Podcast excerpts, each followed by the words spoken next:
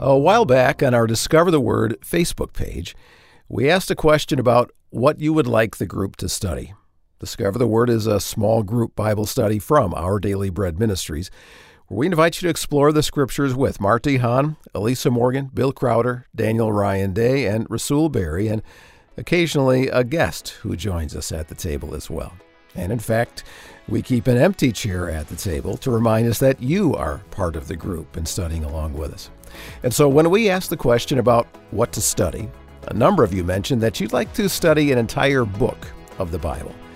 Uh, normally, our studies last for one episode or sometimes two, and we study ideas that come from passages in both the Old and New Testaments. And while we work to understand the wider context of those passages, we don't generally cover an entire book. Well, since you thought you'd like us to take a little bit longer, if necessary, and study a book, let's do that. Let's take the next six weeks, our next six podcast episodes, and focus on Paul's New Testament letter to the churches in Galatia. It's a study of Galatians that we're going to call It's All About Grace, and that begins next here on Discover the Word.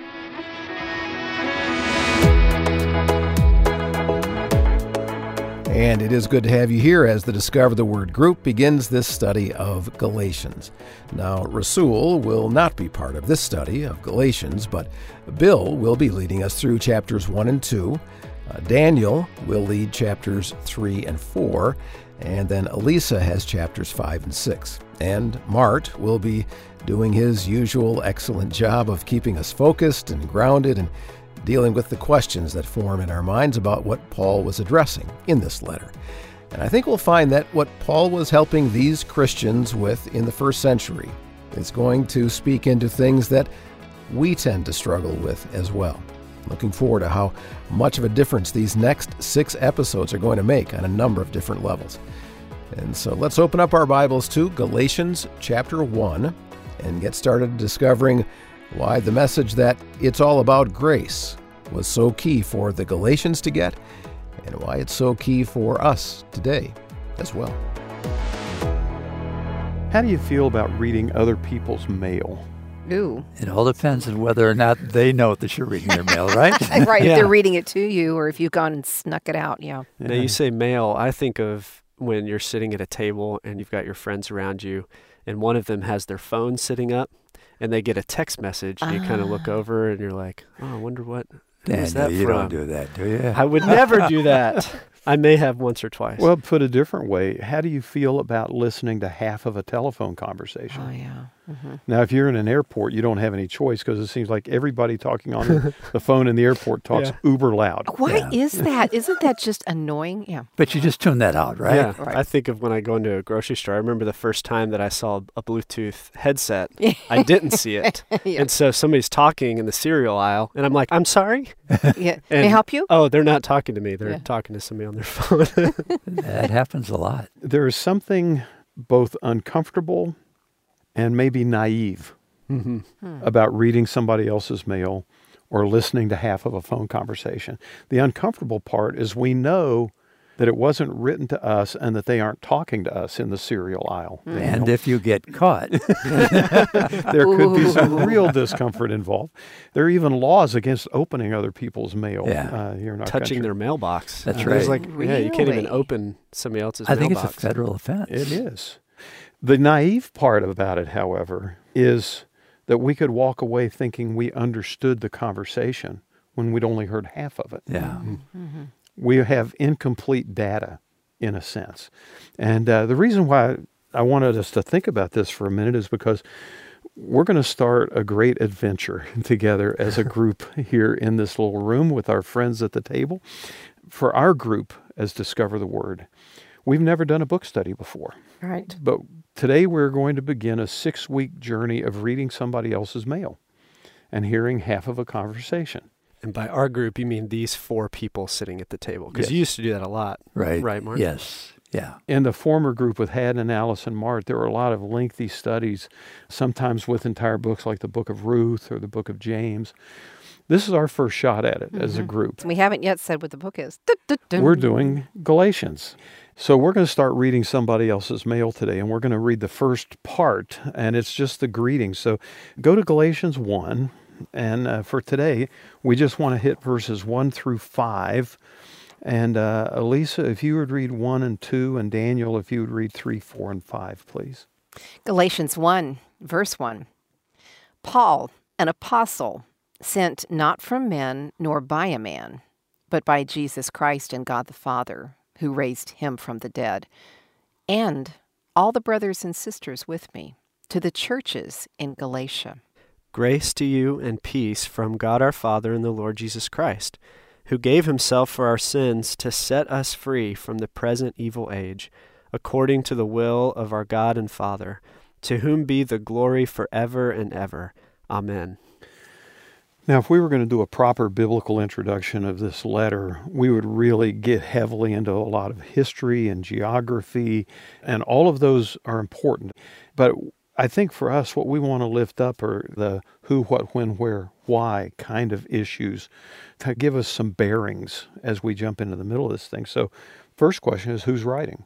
Paul, who is an apostle. Yeah, but it's kind of a group thing, isn't it? He identifies mm-hmm. himself, but then he says, along with all the brothers and sisters who were with me, Mm-hmm. two groups of people. That's a pop mart, you know, and I don't know that I've noticed that in a lot of Paul's writing. Is this an unusual thing for Paul to have written with brothers and sisters, or is this customary? I actually was just doing some reading about this a couple of months ago, and it's very interesting. Randy Richards, who's been with us here at this table before, and a couple other folks. Here we're talking about team writing. They talked about the letter writing process in the ancient world, that it was very different. You had a stenographer, and you paid that stenographer by the word, and they had to make their own paper and their own ink and their own quills. It's a fascinating hmm. process, but a lot of times it was a group project, and people would kind of offer There'd be ideas. conversations about an idea. What's the best way to say this? It would kind of be a group effort. And sometimes Paul would identify in some of his letters the other persons with him mm-hmm. by name. That's right. Yes. Uh, here he doesn't, but he does tell us he's not the Lone Ranger. Yeah. He's not in this alone. He's got friends with him who are on board. But even with that, though, he does say members of God's family, brothers and mm-hmm. sisters. Mm-hmm. So Yeah. this isn't just some random group of people he's hanging out with Right. as he's writing the letter. These are people that he wants the Galatians to realize hey, they come from the same background Yeah. that you do. He says that he's writing in behalf of Yeah. The Yeah. Lord Jesus Christ. That's, right. That's right? huge. Yeah, he elevates, if you will. That sounds arrogant, but he identifies mm-hmm. himself as an apostle, mm-hmm. not sent A by sent any one. man, a sent one. So yeah. it's not just his message. It's not Right. just, yeah. That becomes a big theme that we will see repeatedly in this letter because, again, we're only getting half the conversation. Mm-hmm. it's important to realize that part of that, we believe that the other half of the conversation was that his apostleship was being attacked. And so that's why he has to defend it so vigorously throughout the letters. Could I just ask a question? Yeah. We keep saying we've only got one half the conversation, and that makes a really good point, I think. Yeah. think. But is it as bad as That's how we began this conversation, talking Yeah. about reading I other mean- people's mail. I think what we do is we make educated assumptions. Paul says this. Why would he think it necessary to say that? Why would he think it important to say that? He's facing opposition. We know that Okay. because that's already a key part of the letter that we're going to discover together in the weeks to come. We know that he's under attack and his ministry is under attack. So it's not unreasonable then to say he's defending his apostleship because his apostleship is being attacked. So I think you make a good point, Mart. And we probably will get the most important side of the conversation right. right. for us. That's right. Yeah. So we're thankful for that. And we have a little bit of an advantage because we're getting the response to the attack. And quite a few times throughout this letter, Paul says something like, You're starting to believe this, but I've heard what you I want say you to this." think, or I've heard you Mhm. say this, or I Mhm. know the false teachers that we're going to talk about in a minute. I know that they have been teaching you this, but this is what. So by having the response, we have a little bit more information because Paul actually addresses very specific things that those false teachers are saying. That's good. By contrast, just real quickly, and then we'll move on, but First Corinthians is the classic example where you know Paul is answering questions. There are specific reasons why he's saying what he's saying, and he tells us what those reasons are. Here, we kind of have to make some leaps to get Okay. there, but they're reasonable leaps. They aren't unreasonable leaps. So, who's he writing to? Well, this is interesting in verse 2 to the churches in mm-hmm. Galatia. Often we will hear Paul's letters to a specific church, but here there's a group of churches mm-hmm. in a region, like Galatia's a region. So it'd be like to the churches in New York or the churches in Texas or the mm-hmm. churches in California or in a county or something. So where was Galatia? In the present day region of Turkey, right? Right, right. Was it part of the Roman Empire at that Yes. time? It's an area that Paul went to on, was it his first missionary Yeah. journey? He would plant churches along the way in this area called Mm-hmm. Galatia. So perhaps he's writing to those, knowing those churches. Yeah. So then it's going to be a letter that's going to have to move around from church Yeah. to church, Which right? is be fascinating. Yeah. And it's interesting, the letter that we call Colossians, written to Colossae, was also intended to be read in Laodicea.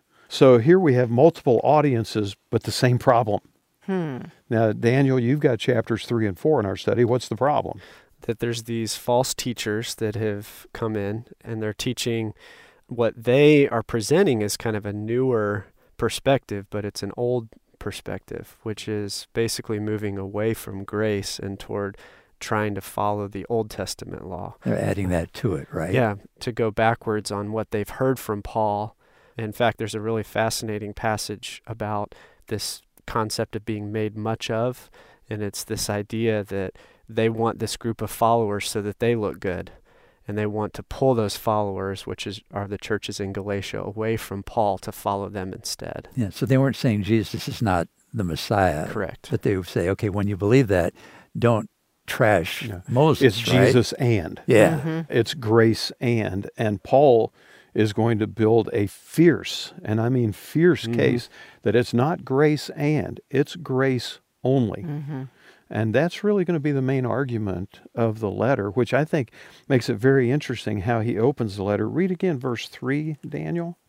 Grace to you and peace from God our Father and the Lord Jesus Christ. So, this is a kind of a common greeting that Paul uses a lot in his letters, but it has an ironic connotation in Galatians because he's writing to them about the supremacy of grace over law. So, tomorrow, uh, we're going to dive into the body of the letter, and Paul's going to talk about grace. He's going to talk about the message of Jesus. This is not about Moses anymore, it's all about Jesus and the grace that he came to give.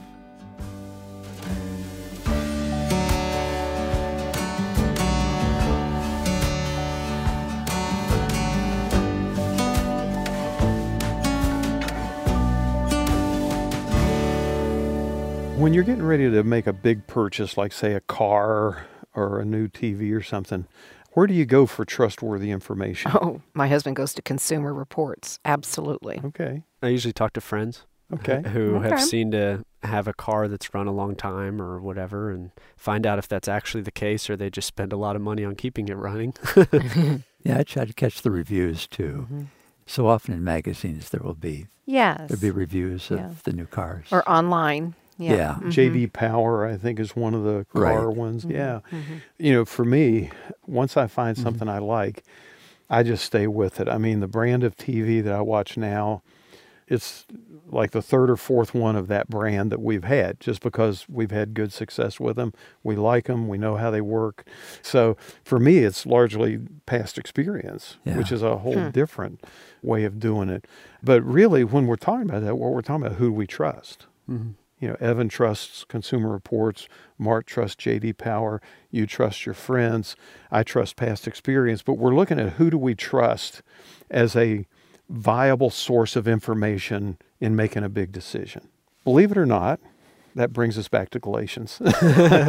okay. because in the most important decision in life, who are you going to trust as a trustworthy messenger to bring you the right information about that decision? And by the most important decision in life, I mean the eternal decision of what you're going to do about relationship with God or the lack of it.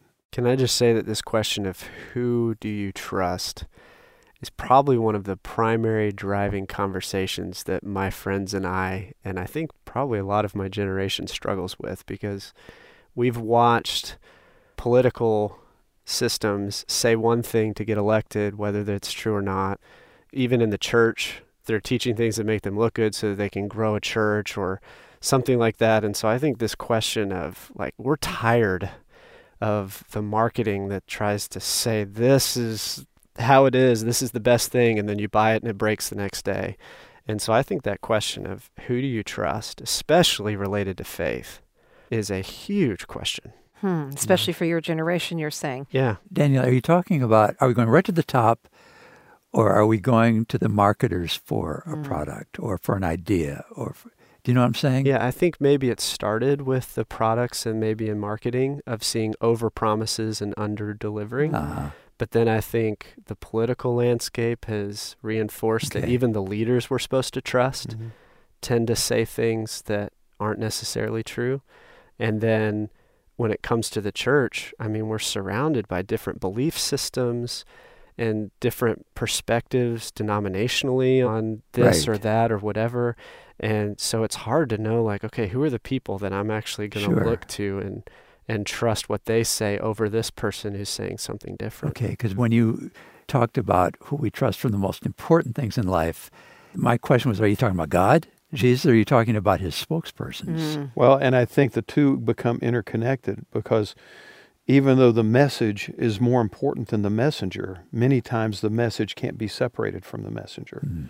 And so as we come into Galatians chapter 1 today, this is going to be about messengers and their messages and who you're going to trust. And how they're representing the ultimate decision that we are going That's to right. make. Mhm. Right. So let's get into it. Let's look. Mart, would you read Galatians 1, verses 6 through 9? Okay. Paul writes, I'm shocked that you're turning away so soon from God, who called you to himself through the loving mercy of Christ.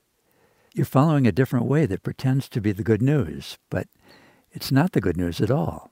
You're being fooled by those who are deliberately twisting the truth concerning Christ. Let God's curse fall on anyone, including us or even an angel from heaven, who preaches a different kind of good news than the one we preach to you. I say again what we have said before.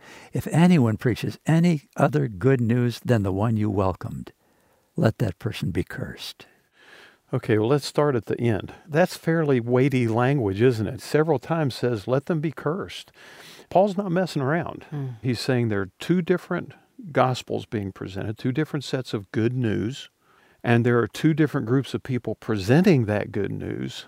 And there is such a fierce difference between those two sets of good news that he calls for those opponents presenting fake news, fake good news, to be accursed. That's powerful language. And accursed, is that a present condition, an eternal condition? How is Paul meaning that? Well, he doesn't define what he means by it. The word itself is the word anathema, which means devoted to destruction, which could mean temporal, just as easily as some might interpret it to mean eternal. Sure. Either way, and I think far more likely he's speaking on a temporal level, not an eternal level. This is weighty language hmm by which he is trying to get the Galatians' attention and say, this is a big deal. Mm-hmm. It's not like one from column A and two from column B. It's not like you're at the smorgasbord and you can pick whatever. No, this is a big decision. Who are you going to trust? Mm-hmm. So go back to where he started. In my translation, there are a couple of big ideas about what the false teachers are doing. He says in verse 6, I'm amazed that you're so quickly deserting him. The word deserting is a military term, technically, for somebody who deserts on the field of battle, It's like AWOL. going AWOL. Hmm. The second one is in verse 7 only there are some who are disturbing you. This is actually a political term to mean to throw into confusion. My translation says who are confusing you. Yeah. Uh-huh. What Paul is telling him here is that there are gospels and there are gospels.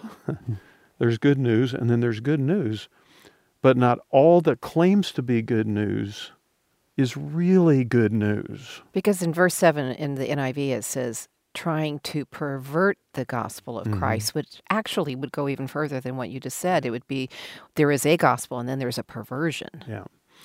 And understand, you know, when we hear him say my gospel versus their gospel, I don't think that he means it as it's me against them. Uh-huh. He, in his ministry as an apostle, is validated because of the message that he has been given to present. And it is that message the faith question, Daniel, that you talked about earlier. That's what's on the table here. Because that's how he starts it. He identifies himself as an apostle Mm-hmm. sent not by men, not by anybody who's perverting anything, but by Jesus, by Yeah, God he's- himself. It's been authorized. Mm-hmm. Yeah. Yeah. There's a purity in it. And when he says they're deserting, he doesn't say you're deserting me. Notice what he said again in verse 6 You're deserting him who called you by the grace of Christ. Again, it's all about grace, right? Yeah, yeah. and we will see that the message they're bringing twists, distorts, confuses, because it brings other things in that are disruptive to the message of mm. grace. So before we go any further, we need to spend a couple minutes talking about grace. Mm. What is grace? What does it mean and why does it matter? I've often heard it defined as undeserved favor. Mm-hmm. definitions are clunky. Grace is such a beautiful, pure, simple word, but when we try to express it and define it, so I have to heard that Daniel and undeserved favor or love. It's a kind of unconditional acceptance that I don't do anything to deserve or to mm-hmm. get. All I do is let it fall on me. I mm-hmm. yield to it. Is a different way of expressing it. Maybe Yeah, you can't earn it. I can't earn it. And I'm so glad you said that because that is exactly what Paul's arguing. Mm-hmm. you can't earn it. But what we're going to find is that this different good news, this distorted, twisted, confusing good news, is a good news that's saying you still have to earn it. You have to earn it by following Moses, by following the law, by following all of the ritual and all the ceremony that was part of Israel's covenant with God in the Old Testament. What Paul is saying, without using the technical language, is you're under a new covenant. Hmm. It's a new agreement that has been struck with God. And it's not been struck in stone on tablets in Sinai, it's been struck in blood through the Son of God who gave himself on the cross for us. Go back and read again verse 3 and 4. Daniel, you have that? Mm-hmm. Grace to you and peace from God our Father and the Lord Jesus Christ, who gave himself for our sins to set us free from the present evil age, according to the will of our God and Father, to whom be the glory forever and ever. Amen. That's grace. He gave himself for us to set us free. We can't earn it. Paul's opponents are telling people they have to, and Paul will not stand for it. He's going to fight for grace because that's what matters. Yeah, if you have to earn it, then it's not grace. And in this case, we're incapable of earning it anyway.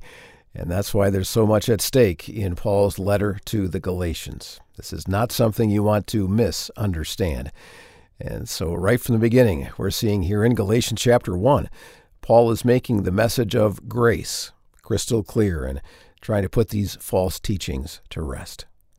Well, you're listening to the Discover the Word podcast with Mart De Haan, Elisa Morgan, Bill Crowder, and Daniel Ryan Day. And when this edition continues, they're going to talk about our tendency to gravitate toward people pleasing, even though we know in reality that you can't ever please everyone all the time. And so, what do you do?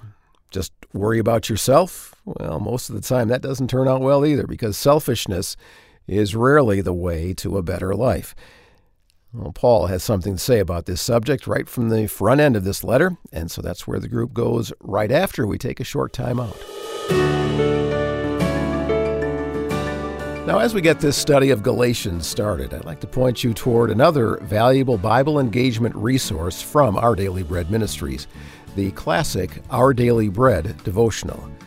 We want to encourage you to spend time with God every day, if possible, and discover more about God's amazing grace. And that's why we make these devotionals free to anyone who wants to read them. These daily devotionals are a great tool to connect with God on a daily basis. And it just takes a minute to sign up, and then you'll have a daily reminder of God's love that'll be available to you on an app, uh, in an email, or a physical copy of the booklet that we'll send to your mailing address. Just click on subscribe and choose your preferred delivery method when you go to ODB for Our Daily Bread, odb.org. That's odb.org. And now let's listen as the group takes another step forward to Galatians chapter 1 and verses 10 through 12. and discovers how people pleasing ties into this issue of grace. Are you a pleaser? Oh, I think so. yeah, I think I am too. I try not to be, but I am. Yeah, guilty as charged. you know, it's hard to admit, isn't it? Yeah. it But is. it's- Yeah, a little shame follows that admission. Yeah. But I really want the affirmation of others. I don't like it when somebody else is just saying you don't live up to it. You don't meet up to the. Mm-hmm. Yeah, I don't like conflict. I mean, when I'm really honest. And so I will do a lot of pleasing to avoid it. I try to stay true to myself and my God while I do it, but I can skirt things. when I'm thinking, even psychologically, sometimes when I push back, it's for the purpose of people looking at me and saying, "Oh, he's smart." No. even pushback and trying to argue is sometimes trying to please in a different way. Yeah, and even if we're not thinking it Yeah. in those conscious words, it's kind of like we sense that's what's Yeah. going on here. Mm-hmm. Right. Yeah. Is it ever good to be a pleaser? Well, I was just thinking that, Bill, because wait a minute. I mean, to please God is a lovely thing. You know, mm-hmm. that's to stand in truth and love and Is grace. it evil if I want to please my wife by No. doing something for her? Yeah, that's lovely. It's very selfless and sacrificial. It can be. Mm. It can be selfless. It not always is selfless. It can be selfless. What do you mean? Well, I think even at our best moments, we have mixed motives. There's a little bit of a what's in it for me in there, you know. Bill, in your case, it's so you can buy that new golf club. Of course. There you If go. I'm nice to her, maybe she'll let me play golf next week. So, Maybe this is a good example. It's like when I buy gifts for my kids.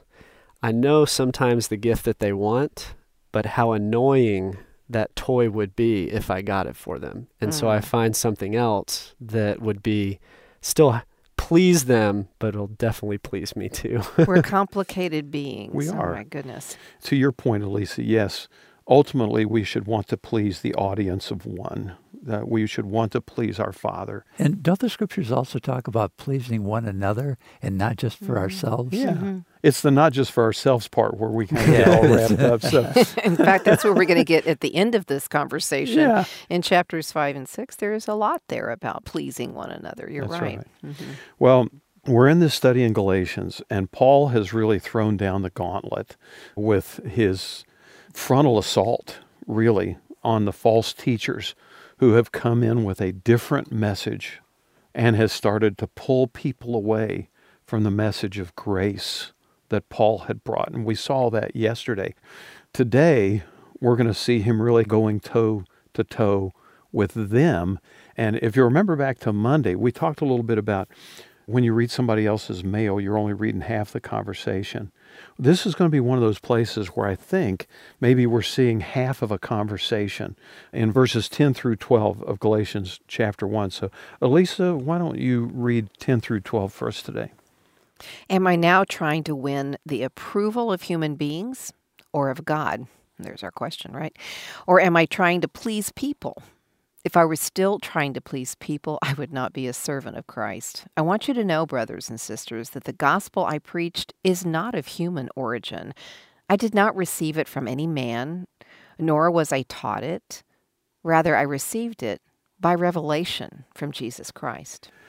Okay, now when we looked at 6 through 9 yesterday, and he was really going after the false teachers, and he ended up with saying, Let them be accursed. Mm-hmm. To suddenly take the turn and say, Okay, am I trying to please people here? It sounds like an odd statement to make unless we infer the other half of the conversation.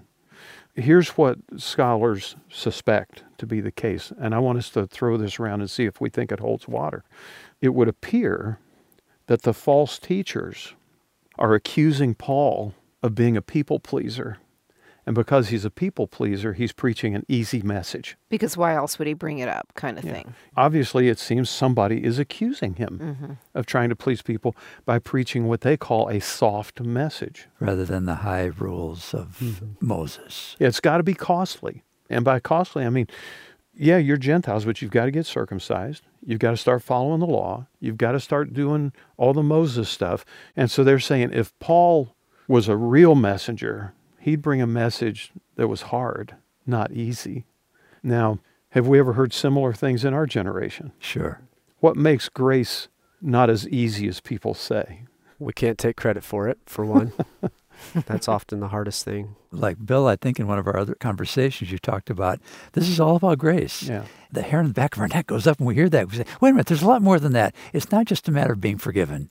You got to want to live a better life. You got to turn from all of the sin, the false ways, the evil, and pursue a God who calls you to higher ground. Well, and at the end of the letter, Paul's going to spend two whole chapters talking about we do look different. We are mm-hmm. different. We live different because of grace.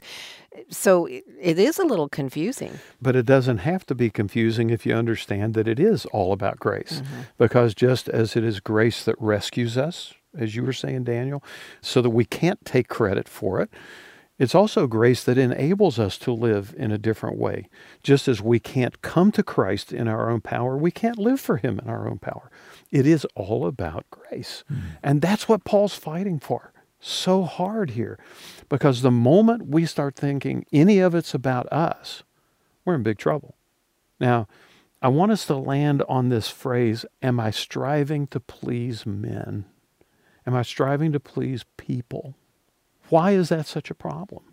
because we'll just die on that. I mean, if you've ever found yourself trying to please your employer, trying to please mm-hmm. your spouse, trying to please your children, trying to please your friends, you become enslaved hmm. to that. Mm-hmm. Whereas if we're trying to please God and live out of grace, mm-hmm. we will at times please and we will at times displease those around us. Mm. But you know, it, and you've already acknowledged this is confusing though, Mm-hmm. because like you said, Bill, it can be a really important thing to do to want to please others, and it can be, Elisa, like you're saying, a way of just ruining our lives. I think what I'm hearing is it's that focus piece. What are we focused on? Because I identify very much with what you're describing, Elisa. When I'm focused on, when all my energy is put toward pleasing others, that is the fast track to burnout. Because instead of having healthy balance for myself, whether it's sleep or eating the right things or just time to think, mm-hmm. I'm so focused on pleasing other people that very quickly I end up at this spot where not only do I not want to please people anymore, but I just want to escape or run mm-hmm. away, and you get that burnout feel. Mm-hmm. And so it almost feels like maybe the focus is a key part to this. What is all my energy being used for? Is it to please people or is it to please God? And I think that is exactly the struggle. There's constantly this expectation that you have to live up to. And then you say, well, why do I have to live up to that? But then you try to live up to it. And that's why Paul sets it in contrast. Am I now seeking the favor of people or of God?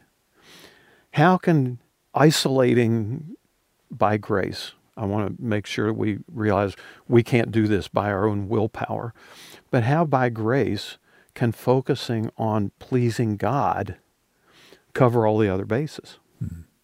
Reminds me of the greatest commandment and the one like it. You love the Lord with all your heart, soul, mind, and strength, and then you love your neighbor as yourself. And you have all three pieces there loving God, loving others, loving yourself, hmm. But it has to begin with, loving God. but even before that, realizing how much He's loved us hmm, Yeah.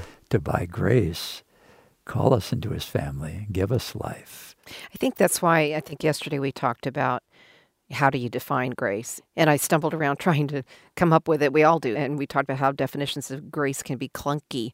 I suggested a word yield.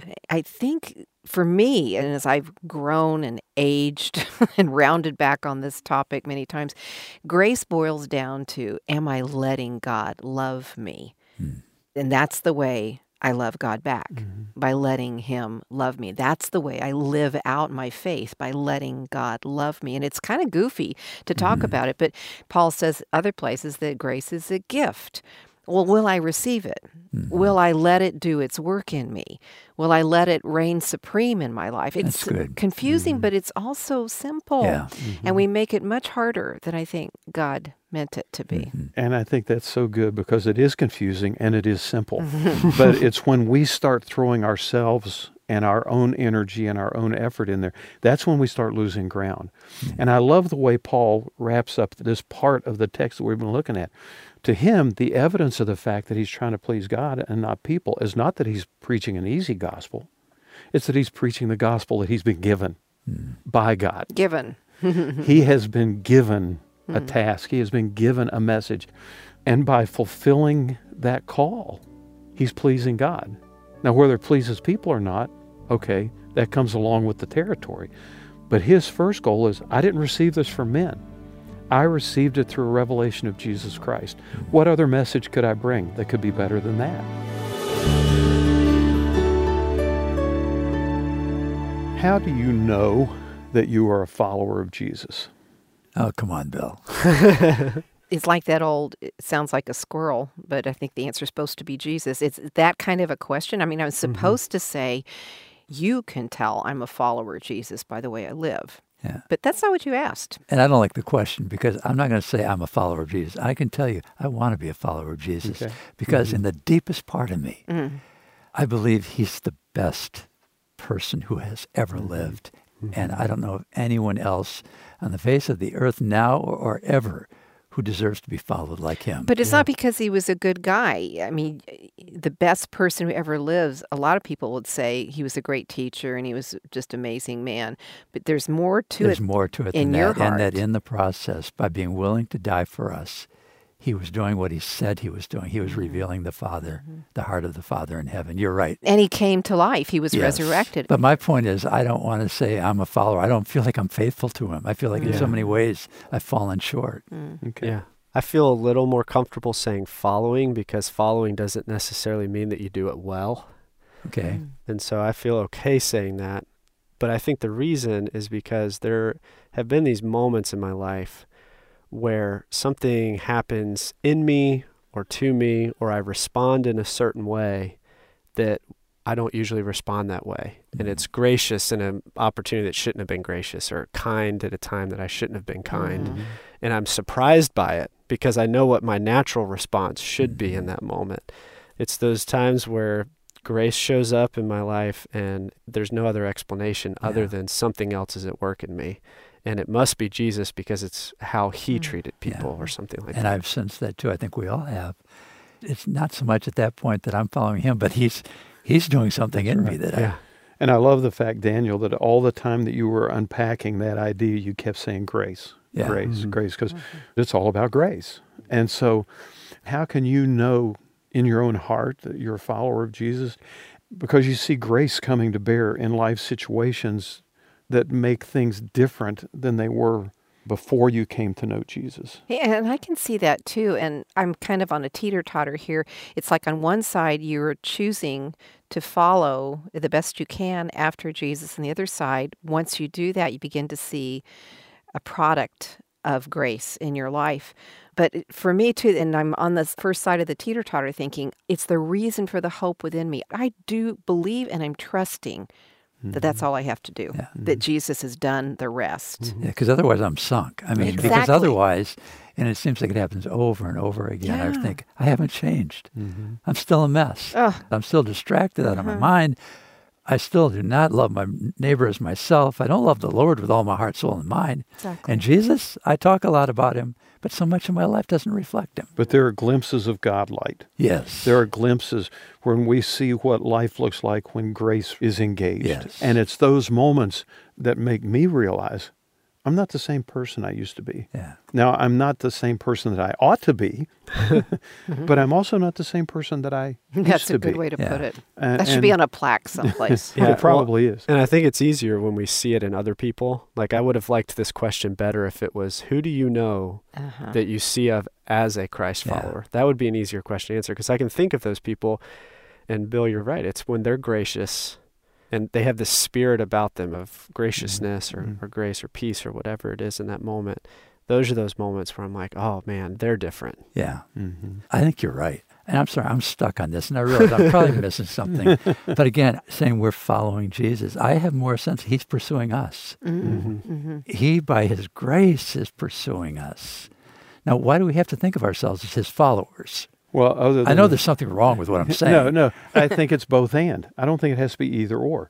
I think you're absolutely right in the sense that it's about what he is doing, not about what we are doing. Nevertheless, he also said, if anyone's going to come after me, let him take up his cross and Follow. follow me. Yeah, mm. I think both elements are there, and I think they're important. I think you're right. But I do think that at its core, grace transforms. Yeah. Yeah. Mm-hmm. It doesn't in this life make us perfect, but it does make us different. But it also first accepts us as we are. That's exactly right. And Paul is going to talk about that next because, as we saw in our last conversation, his ministry and message have come under attack. So he begins to talk about why he knows he's a follower of Christ. He begins to talk about the evidence of how grace has brought change in his life. The rest of chapter one is really going to be about his story of transformation. I'm not what I was. I'm not what I will be, but I'm not what I was. So let's look at that. And Galatians 1 13 through 18. And Daniel, if you'll give us 13 and 14, and Elisa 15 through 18. You have heard, no doubt, of my earlier life in Judaism. I was violently persecuting the church of God and was trying to destroy it. I advanced in Judaism beyond many among my people of the same age, for I was far more zealous for the traditions of my ancestors. In verse 15, but when God, who set me apart from my mother's womb, called me by his grace, was pleased to reveal his Son in me, so that I might preach him among the Gentiles my immediate response was not to consult any human being. I did not go up to Jerusalem to see those who were apostles before I was, but I went to Arabia. Later, I returned to Damascus. Okay, now, once again, we're going to start at the end. We're talking about change the biggest connection between Paul and Damascus is he was on his way to Damascus to persecute Christians when he came to know Christ on the Damascus road. Now he's returning to Damascus, but this time to preach the gospel that he was fighting against before. So there's radical transformation there. But did you notice between what Daniel read and what Elisa read, the big difference? 13 and 14 was all about Moses it was all about ancestral traditions. It was all about ritual. It was all about Judaism.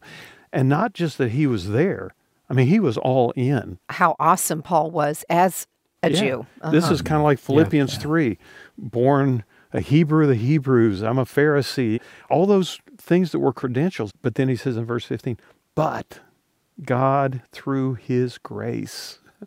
And there it comes again. His entire life was changed directionally not completely behaviorally, certainly, but directionally, his whole life was changed by grace. And there's something in verses 13 and 14 that Daniel read that is his pedigree, his whole life, what he'd been doing. And then, bing, in 15, but when God, who set me apart from my mother's womb and called me by grace, was pleased to reveal his son. It's like all of that pedigree of Judaism is erased. Yeah. And he goes right back to the womb. I mean, imagine mm-hmm. a baby being born. That's when God's call on his life of grace begins. A baby does nothing but be born. You know, and it just mm-hmm. wipes out that human achievement.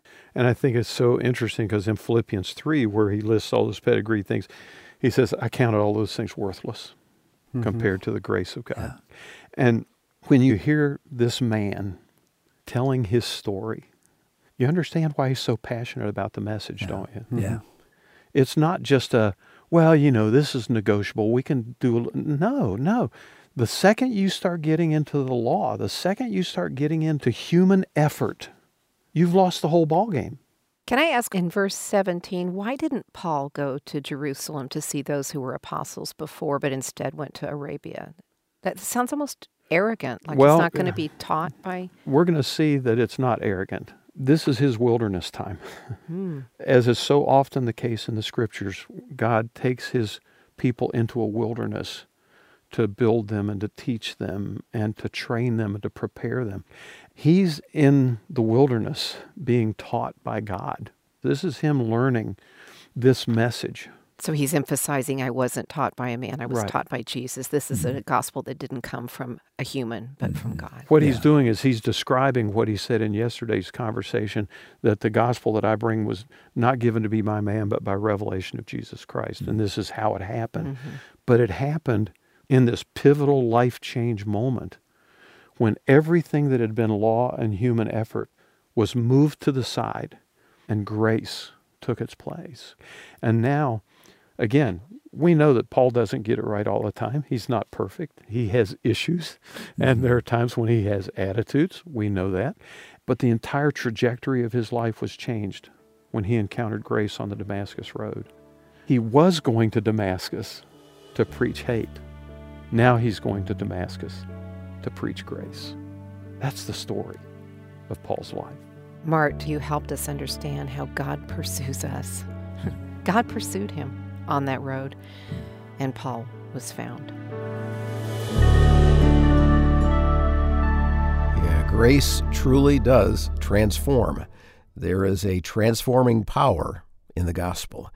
And we can see evidence of that in our own lives. And there may not be a greater example than Paul himself. I mean, he started off persecuting Christians. But on the Damascus Road, when Paul encountered Jesus and Paul encountered grace, his life took a 180 degree turn. And his new mission now would be to take that message of grace to the ends of the earth. Well, the group will close the uh, first part of this study of Galatians by talking more about that radical before and after transformation in Paul's life. But uh, first, let me take just a moment to remind you that Discover the Word and all the resources that we produce here at Our Daily Bread Ministries are made possible because of the voluntary giving of friends like you. We are a global ministry with offices in 35 countries around the world that help distribute our digital and print resources in over 150 countries worldwide. And so when you give, you are helping us make the life changing story of Jesus and the wisdom of the Bible understandable and accessible to people all around the world. Please partner with us in this important mission by giving online at discovertheword.org. Click on the donate icon there at discovertheword.org. And now let's listen as the group wraps up chapter 1 of Galatians and our study. It's all about grace. You know, we've talked before about before and after. Where do we see some before and after kind of things in our culture today? Oh, reveals of home makeovers. You know, you see this mm-hmm. moldy, dilapidated mm-hmm. house that's been totally rejuvenated Yeah. And brought up to date. Yeah. And it's about transformation. hmm Before and after in personal appearance. Maybe Yeah. somebody has lost a lot of weight or Yeah. they've just gotten a new haircut. or- Right. Mm-hmm. Yeah. Before and after with cars. Yeah. You know, it used to be this simple car anybody could get, and by the time we're done, it's in my neck of the woods. it's a truck, and it's quite a bit taller with much bigger tires by the time you're done. That's cute. And it makes a lot more noise. Yeah. Thank you for bringing the southern precincts in. Uh, yeah, you know, and that's a very low level thing compared to what Paul's talking about at the highest possible level of change. But he started talking about the before and after of his life. And what was the before Oh, that he described? violently persecuting the church of God, trying to destroy it. Because of his deep commitment to the law of Moses, Yeah. to the culture of the Jewish people. Extreme zeal for the traditions Yeah. of the fathers. It's- Yeah, and he even is very, very specific. And I think he's very specific because of the conflict that he's facing. But he's very specific in saying, I was trying to advance Judaism. Mhm. Yeah. Mhm. So the before was all about zealously persecuting, trying to destroy. All, ooh, And can we say he meant well? Yeah. He thought this was obedience and even necessary Mm-hmm. obedience to advancing his cause of Judaism, but himself as well. Yeah, and he probably would have related that to not just for himself, but for God. Right. Because that's the piece we often don't keep hold of. We just think, gosh, what a nasty person, you know. And Mhm. okay, they're doing a lot of nasty things, but they think they're doing the right thing. And in John 16, in the upper room discourse toward the end of it, Jesus says to his followers, There will even come a time when those who persecute you think they are serving God. Yeah. Mhm. That's Paul. Yeah. Yeah. I mean, it's not only Paul, but it is Paul. And it's us at times. Yeah. It really is us. This kind of brings me up short to think he had no clue all the time that he was doing it Mhm. that this was against God Mhm. until he is transformed. You know, looking back over the course of my life, I've seen the way our culture has changed, the way the church has changed, the way my own approach to Scripture has changed. And one of the deep regrets of my life is the harm that I've done to individuals and to families by the way I've used principle, Yeah. you know, Oh, at their I expense, Mhm. thinking that I was trying to be biblical, trying to be Mhm. true to God. And this whole idea of being right at other people's expense. Mhm. Ah, I wish I could do it over again. I relate. I do. I would raise my kids differently. I Yeah. would teach Bible studies differently. I'd be a different kind of neighbor and leader. Yeah. Mart, didn't Yeah. your grandfather say something to this effect of the realization? Yeah, you know, he looked back and he had been a pastor. He'd been a doctor before a pastor, but then he became a pastor. But then he was a part of church splits and arguments and even legal entanglements within the church that became very public, got in the press. He was a fighter. He thought he was doing it for God. In fact, what was so interesting is that his heart was captured by Christ, and that was much of his message. But he still looked back at the end of his life and he said, Grace, he's quoted often, said, Grace, if it weren't for grace, I'd be sunk. Hmm. Yeah, he had a lot of regrets. If any of us say that we have lived life without regret, then we are being dishonest because all of us have regrets. We're in this text in Galatians chapter 1 where we have very clearly seen Paul unpacking things from his past that he clearly regrets, even though, to your point, Elisa, when he was engaged in it, he really believed he was serving God with his whole heart. And what broke him out of that was grace. So to have him write about this in a letter that's all about grace, mm-hmm. as we've seen so many times, mm-hmm. is so appropriate. He started the story yesterday talking about the persecution, and then he says, But God saw fit to call me by grace. To himself. And he talks about how he didn't go up to Jerusalem, but he stayed away and just allowed the Lord to teach him and nurture him and grow him in his understanding. Now, today, we're going to get the next part of the story where he actually does go to Jerusalem. And we're going to see what that looks like too. So let's read verses 18 through 24, and that ought to get us through chapter 1 this week.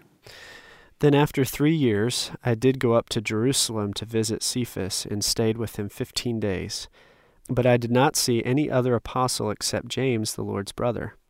And what I am writing to you before God, I do not lie. Then I went into the regions of Syria and Cilicia, and I was still unknown by sight to the churches of Judea that are in Christ. They only heard it said, The one who formerly was persecuting us is now proclaiming the faith he once tried to destroy and they glorified God because of me.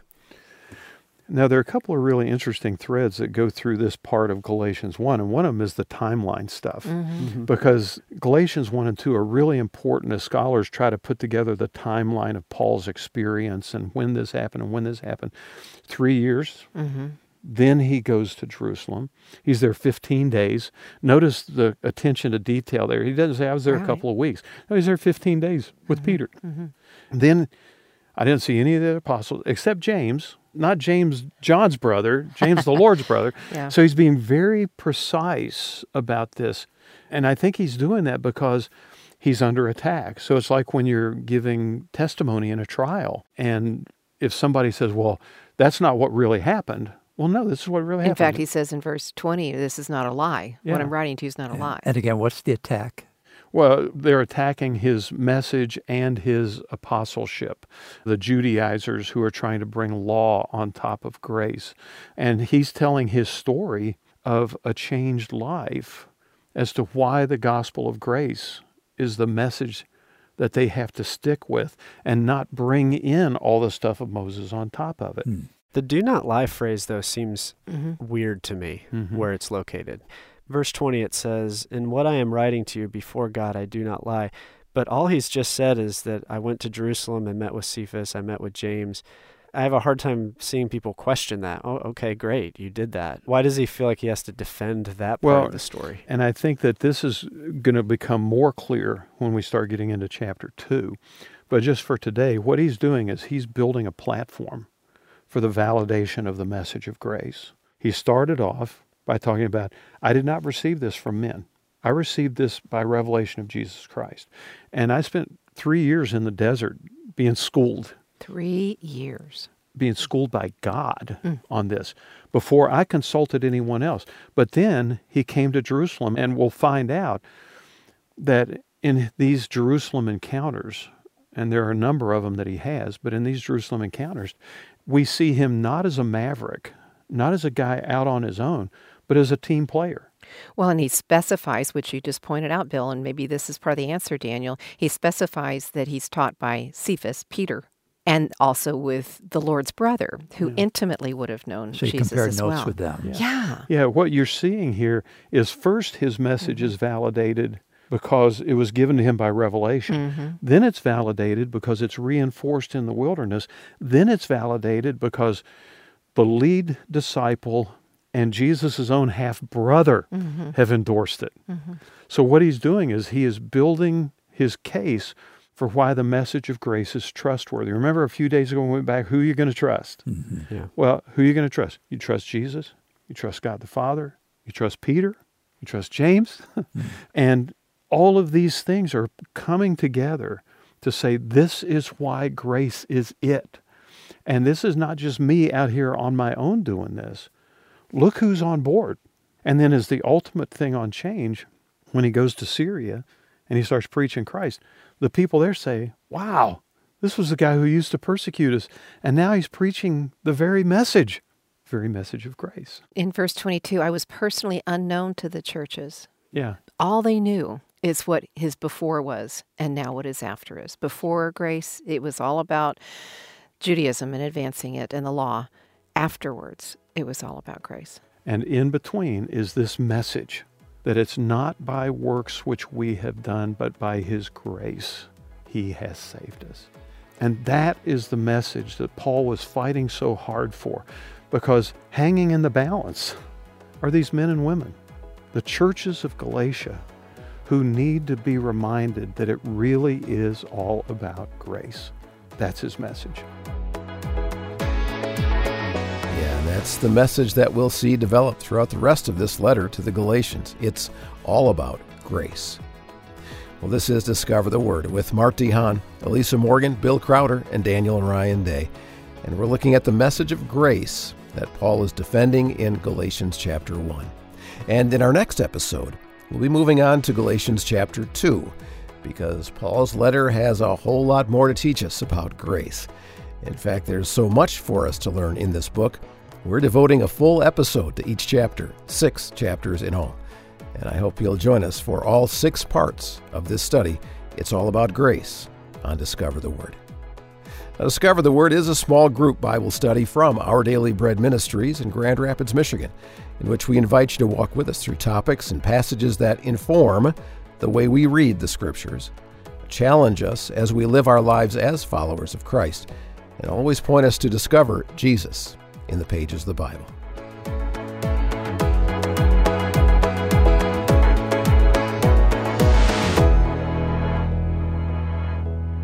Well, thanks for listening. I'm Brian Hettinga. Discover the Word is provided by Our Daily Bread Ministries.